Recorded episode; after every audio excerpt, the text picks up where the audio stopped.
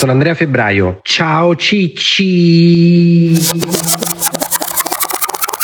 Allora, oggi parliamo di una cosa che mi avete fatto notare voi ciccini e ciccine che siete a casa, cioè vi ho spiegato in tutte le salse che per fare sti cazzo di soldi andare in pensione è praticamente quasi impossibile, o se no proprio direi impossibile farlo semplicemente lavorando, ma bisogna investire. E abbiamo parlato di 50.000 modi diversi per investire per smettere di lavorare. Però effettivamente mancava una puntata for dummies. Cioè un po' per stupidielli, proprio per beginners, per la gente che veramente non ha manco mai comprato un'azione e c'ha i soldi, soldini sul conto corrente lì a morire col tasso di inflazione al 10%. Te la sei proprio fatta sotto, amico.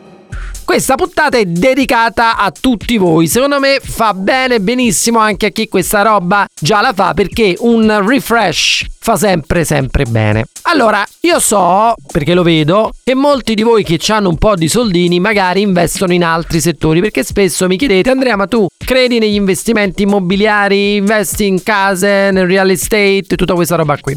Allora, fermo restando che ognuno deve investire come meglio crede, l'importante ragazzi e, ragazze è investire.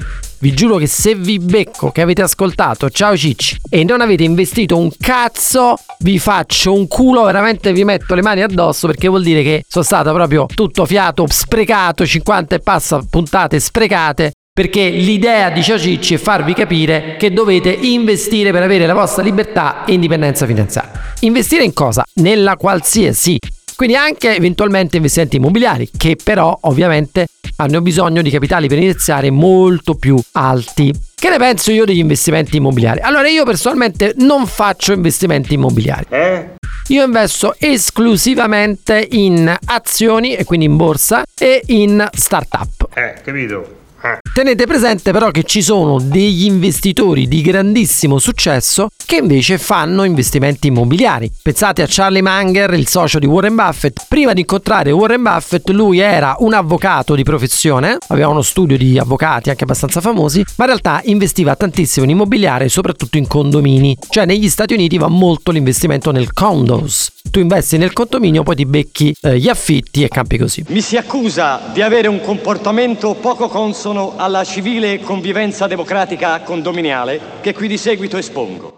Pensiamo per esempio a Bill Gates. Bill Gates ha fatto tantissimi soldi grazie a Microsoft ma poi ne ha fatti ancora di più quando ha smesso di lavorare e ha investito tutto in azioni, ma soprattutto in proprietà anche immobiliari, ma soprattutto in terreni. Pensate che si dice che Bill Gates sia il più grande latifondista degli Stati Uniti, cioè il proprietario della maggior parte di terreni agricoli degli Stati Uniti, a quanto sembra. Bill Gates? Il plurimiliardario secchione di computer quel Bill Gates? Se avete visto The Big Short, tra l'altro film fantastico, vuole scommettere contro il mercato immobiliare scoprirete il profilo della persona che ha fatto tantissimi soldi con lo sboom immobiliare, cioè col crollo del settore immobiliare. Quel genio lì, una volta che ha fatto quei soldi, pensate, ha investito in acqua, acqua potabile. E oggi vi parlerò dell'acqua. Perché sto parlando questo che può sembrare che sto divagando visto che dobbiamo parlare di azioni? Per farvi capire che ognuno c'è il suo, cioè ognuno ha la sua specialità. George Soros, leggendario investitore anche molto controverso, famoso per investire per esempio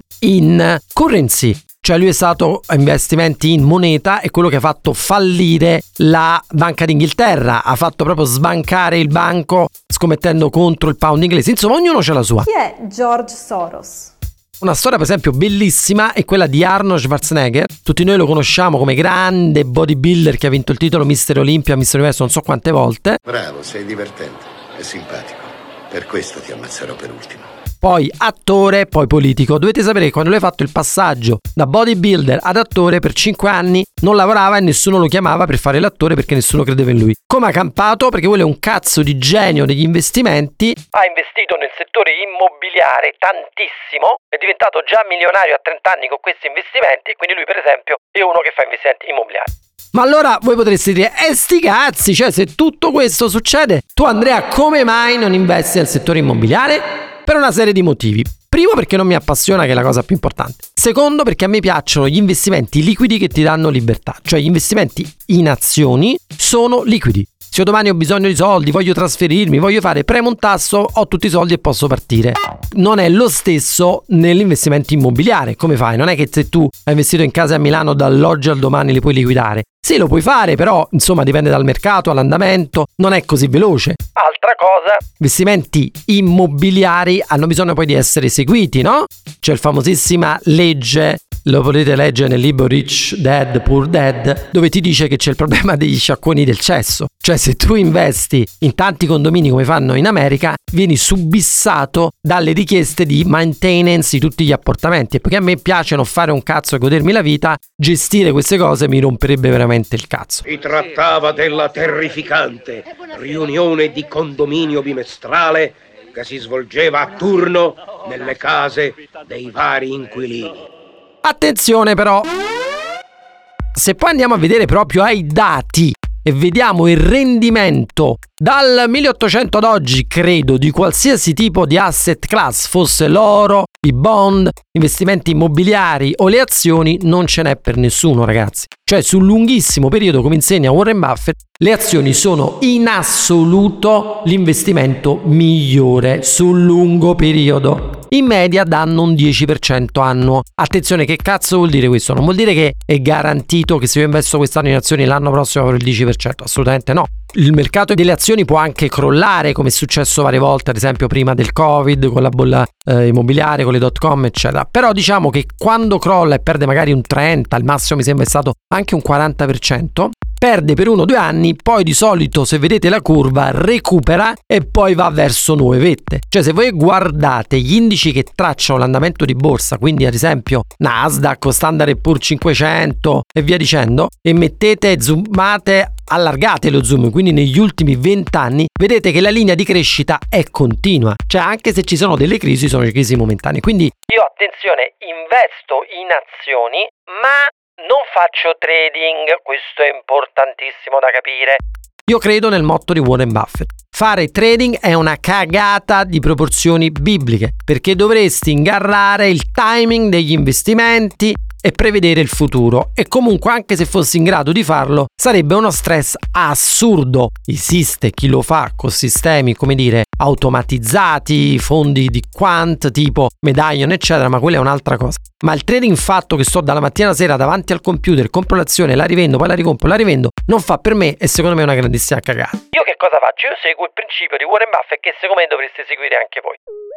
Cioè io compro le azioni di una società dopo averle studiate, basandomi molto spesso sui fondamentali o su degli insight che ho su quel mercato, caso specifico il mercato della tecnologia, e le tengo ragazzi. Cioè, come dice Warren Buffett, holding time forever. Non le compro con la speranza di venderle, ma la compro come se fosse avessi comprato un pezzettino di un business. I bought my first stock when I was 11 years old. It was the first quarter of 1942, shortly after Pearl Harbor. I spent $114.75. E le tengo il più possibile. L'orizzonte temporale infatti di questo tipo di società è medio-medio-lungo. 3, 5, 10 anni. Secondo Warren Buffett dovrebbe essere superiore ai 10 anni. Io dico che Warren Buffett ha ragionissima, però Warren Buffett, tranne Apple e Taiwan Semiconductor, che sono investimenti che ha fatto più di recente, può tenerle 10 anni perché non fa molti investimenti in tecnologia. Invece io che faccio investimenti in azioni tecnologiche so che nel medio-lungo periodo le cose possono cambiare, non nel brevissimo. Però può succedere che una nuova tecnologia emerge. Quindi il mio orizzonte temporale è lungo, ma non lunghissimo, cioè io le tengo per 3-5 anni. Però non è che sto a venderle e comprarle ogni giorno, cioè vedo delle macro tendenze, compro quel tipo di titolo e lo tengo. Qual è il vantaggio di fare così? Tu lo sai? Innanzitutto, come dice giustamente Warren Buffett, se compri vendi, compri vendi, compri vendi, c'è anche un problema fiscale, perché sulle guadagni da azioni viene tassato il 26%, è sicuramente meglio della tassazione da reddito da lavoro, però comunque il 26%. Questo 26% può essere compensato da minusvalenze, vuol dire che se voi investite in azioni e su un'azione prelevate e perdete, potete utilizzare quella perdita, una parte di quella perdita che avete avuto per compensare le tasse su eventuali guadagni. Quindi da un certo punto di vista conviene anche fiscalmente tenerle per lungo. Ma poiché questa è una puntata investire in azioni for dummies, parliamo proprio degli step base che dovete fare. Allora ragazzi, voi avete tre possibilità se volete investire in azioni, in realtà quattro. potete, perché dite io non me ne voglio occupare, investire in un fondo azionario. Dovete fare molta attenzione, perché i fondi azionari hanno il problema di avere delle commissioni. Spesso sono commissioni di ingresso, commissioni di gestione, commissioni di uscita, che ne so, il 2% di ingresso, l'1,5% di gestione, roba del genere. Io li evito come la peste. Perché? Perché vuol dire che al guadagno che dovete fare dovete sottrarre quella commissione. Qui te sei. Qui te sei. Pure qui te sei. Per quanto qui si potremmo noi. Poi vediamo, lasciamela ora.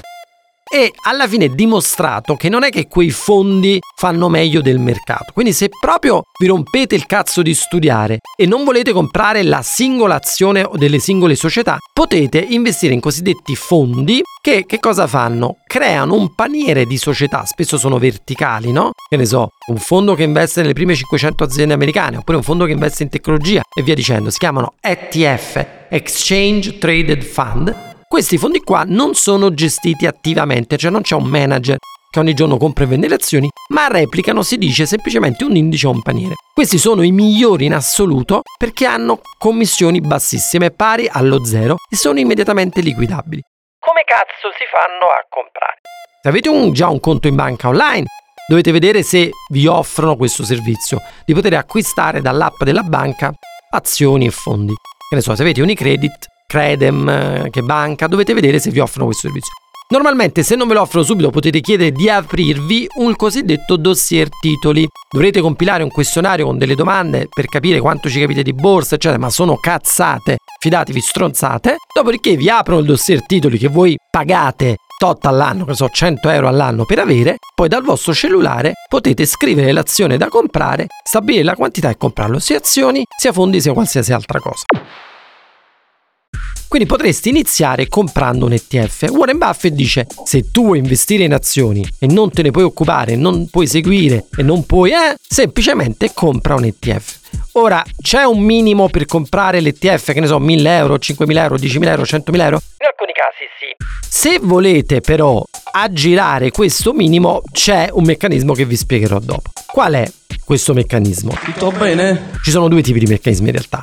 Uno è fare un piano di accumulo, cosiddetto PAC. Cioè voi potete decidere di far prelevare dal vostro conto 50 euro, 100 euro, 200 euro ogni mese che viene automaticamente investito comprando quello che volete voi, per esempio comprando un fondo ETF o comprando un'azione di Tesla. Ora, qual è la cosa interessante? Che se voi lo fate per tanto tempo, avete il dollar average. Cioè, uno dei problemi quando compri un'azione o un fondo è che magari potresti aver sbagliato il timing, l'hai comprato in un momento in cui il prezzo era troppo alto e poi il prezzo scende. Questa non ci voleva proprio. Ma se voi li comprate un pezzettino fisso ogni mese per tre anni, alla fine il costo medio sarà un mix tra quella volta che l'avete comprato quando era alto e la volta che l'avete comprato quando era basso. Io di solito faccio un mix. Questo in media è meglio rispetto a comprarlo in un'unica soluzione. Ovviamente vi diluisce il rischio, però diminuisce anche un pochino il guadagno, secondo me. Oppure lo potete comprare in un'unica soluzione, cioè comprate 1000 euro di fondo, 1000 euro di azioni, 10.000, 100.000 e quello che è.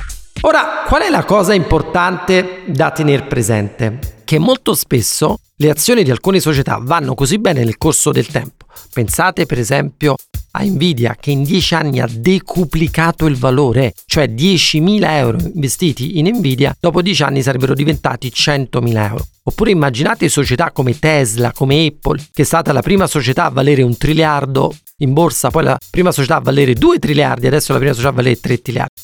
Che a volte il prezzo delle azioni sale così tanto che alla fine arriva che un'azione costa 2-3 mila euro. Allora loro che fanno? Per permettere alle persone che stanno a casa a comprarle, di comprarle e, queste persone magari non hanno tanti soldi, fanno uno split delle azioni, cioè periodicamente prendono un'azione che vale 3.000 euro e dicono da oggi in poi ogni azione da 3.000 euro vale 10 azioni da 300 euro. Quello tra l'altro poco prima che fanno lo split è un buon momento per comprarle perché di solito dopo lo split il titolo sale perché tante persone si fiondano che prima non potevano a comprare le azioni. Chi dice che il denaro è la radice di tutti i mali non ha un soldo.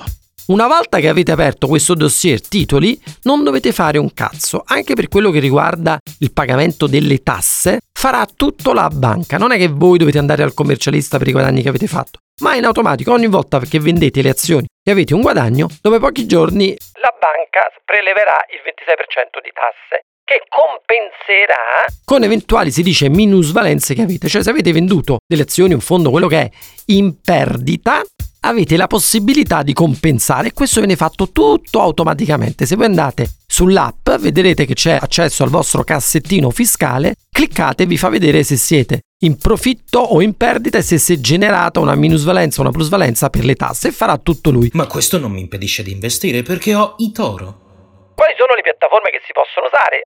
Oltre che Unicredit, che banca, BNL, qualsiasi banca che offre il conto online, esistono poi dei pure player digitali tipo Fineco e Toro che vi permettono invece di fare tutto dall'app, cioè non ce l'hanno proprio la presenza fisica. Oddio, Fineco sì, ma le altre tipo i Toro non ce l'hanno proprio la, la presenza fisica. Il mio consiglio come al solito, perché delle banche ci si può fidare, ma fino a un certo punto. Non sei tu la banca? Io lavoro per la banca. Ma non penso come la banca. Banca piccola, banca grande, a me piace fare soldi. L'ideale è non concentrare tutti i vostri soldini in un unico conto per investire in azioni, ma dividerlo magari in due, tre conti, che ne so, Fineco, eh, Unicredit o che banca, Unicredit e eh, i Toro o Fineco, i Toro, insomma, come cazzo volete voi. Allora, altra cosa impressionante che potete fare c'è la legge adesso che vi permette, se avete fatto un enorme guadagno su fondi e azioni, di fare l'affrancamento, cioè di dire alla banca cazzo in un anno questo titolo è cresciuto di oltre il 160%, prendiamo esempio il caso di Nvidia che è cresciuto tipo del 260%, roba del genere, io chiedo di fare l'affrancamento, quindi scrivete semplicemente alla vostra banca che lo volete fare, sempre dall'app, loro vi fanno pagare il 14 o il 16% e risparmiate tra il 10 e il 12% di tasse. Ragazzi, tutti questi risparmi delle tasse, ciccine e ciccine, voi potreste dire, sti cazzi? Ma no, perché li dovete guadagnare, è come se il vostro investimento avesse fatto il 10, il 12% in più. Guardate che sono soldi, ma soldi blu, eh? Mettiamola in questo modo, io sto di fronte a una casa che va in fiamme e vi sto offrendo un'assicurazione contro gli incendi. Allora, quanto dovreste investire in azioni? Allora, io sono dell'idea che sul conto corrente, a morire lì sul conto corrente, dovreste avere veramente il minimo sindacato. Cioè, dovreste vedere quali sono le vostre spese dei prossimi sei mesi e tenere un tesoretto per coprirvi dei rainy day di sei mesi o un anno liquido sul vostro conto corrente. Il resto per me andrebbe tutto investito. Come cazzo volete voi? Se volete investire in immobili ma non avete la capacità, i soldi per farlo, andatevi a ascoltare la puntata in cui parlavo delle piattaforme di crowdfunding che vi permettevano di investire in immobili senza aver bisogno di 200-300 mila euro, ma anche con 1000 euro. Se però lo volete fare in azioni, quanto investire in azioni ci sono varie regole. Si dice molto dipende dalla vostra età, no? Più uh, siete vicini a un'età adulta, meno dovreste investire in azioni, più siete giovani, più investire in azioni. Io in realtà investo la maggior parte dei miei soldi in azioni, poi bitcoin e poi startup. Ovviamente mi assumo dei rischi in questo, però vi ho detto sul lungo periodo i rischi sono veramente, veramente eh, relativi. Ultima cosa, ciccine e ciccine. Se non avete fatto, ascoltate la pubblicità e la pubblicità, buonanotte. Ascoltate la puntata Leppamelo tutto perché lì vi spiego come fare a investire in azioni senza bisogno di acquistare azioni con una cosa che apparentemente è molto più rischiosa, ma si chiamano opzioni LIPS, ma in realtà vi permette di investire molto meno capitale e avere gli stessi guadagni. La domanda della puntata per farsi una chiacchierata con Giulia e scoprire ed se siete curiosi del lavoro dell'ingegnere nel suono, perché qua in Hypercast ne cerchiamo sempre per nuovi progetti che entrano, la domanda di questa puntata è qual è la tassazione da capital gain e come si può fare per abbassarla? Dai cicci! Ciao cicci!